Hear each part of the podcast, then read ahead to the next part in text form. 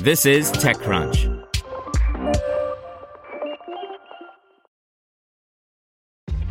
This episode is brought to you by ShipStation. You know, some things take a lot of work, like sending little robots to far off distant planets. And just as that's challenging, so too is running a successful e commerce business, especially when there's so much to do. So I want to introduce you all to ShipStation. Now, I love using ShipStation because of its easy to use dashboard, which makes managing orders and printing labels a breeze and super smooth. Oh, and the customer service is just out of this world. It's exactly what you need to help grow your business. Sign up for your free 60-day trial at shipstation.com slash technews. That's shipstation.com slash technews. This podcast is supported by Tools and Weapons, the podcast hosted by Microsoft Vice Chair and President Brad Smith. Each episode features insight you won't find anywhere else from the center of the conversation surrounding emerging technologies like AI. Right now in the podcast, you can hear a special episode where Brad Smith lays out Microsoft's vision for a vibrant marketplace driving the new AI economy. To hear more, follow or subscribe to Tools and Weapons with Brad Smith wherever you get your podcasts. Welcome to TechCrunch Daily News, a roundup of the top tech news of the day. Today's briefing is brought to you by NetSuite by Oracle. NetSuite gives you the visibility and control needed to make smart decisions and grow with confidence. Save time and money and gain agility and scale by managing your company's finances in one place in real time, from your desktop or phone. Start today. Right now, NetSuite is offering valuable insights with a free guide, seven key strategies to grow your profits at netsuite.com slash crunch. Get your free guide at netsuite.com slash crunch. The coronavirus outbreak continues to impact the tech industry. Facebook's Libra Association signs up a new partner, and short form video service Quibi is available for pre order. Here's your daily crunch for February 21st, 2020.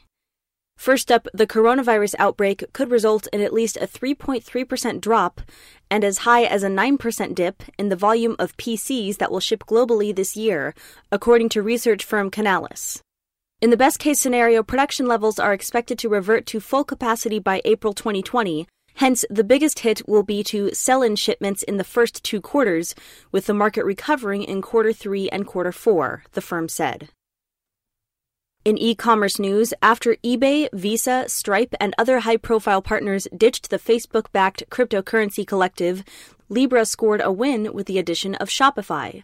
The e commerce platform will become a member of Libra Association, contributing at least $10 million and operating a node that processes transactions for the Facebook originated stablecoin.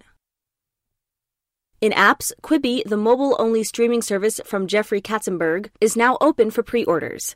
The company declined to fully show off its app only a month ago at CES. Instead, demos focused on its Turnstyle technology, but it appears the app is ready nonetheless. In funding news, Volocopter has extended its Series C funding to $94 million. With this new funding, Volocopter brings its total raised to around $132 million, and it says it will use the newly acquired capital to help certify its VoloCity aircraft. It's an air taxi designed to transport people, which is on track to become the company's first ever vehicle licensed for commercial operation.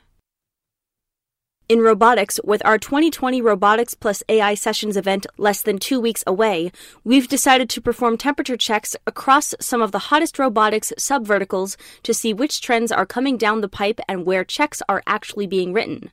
For a look at where top VCs are investing in manufacturing and warehouse robotics, an Extra Crunch membership is required. In media news, while a successful live action Star Wars TV series is important in its own right, the way The Mandalorian was made represents a far greater change, perhaps the most important since the green screen. The cutting edge tech behind The Mandalorian creates a new standard and paradigm for media, and the audience will be none the wiser. What is this magical new technology? It's an evolution of a technique that's been in use for nearly a century in one form or another displaying a live image behind the actors.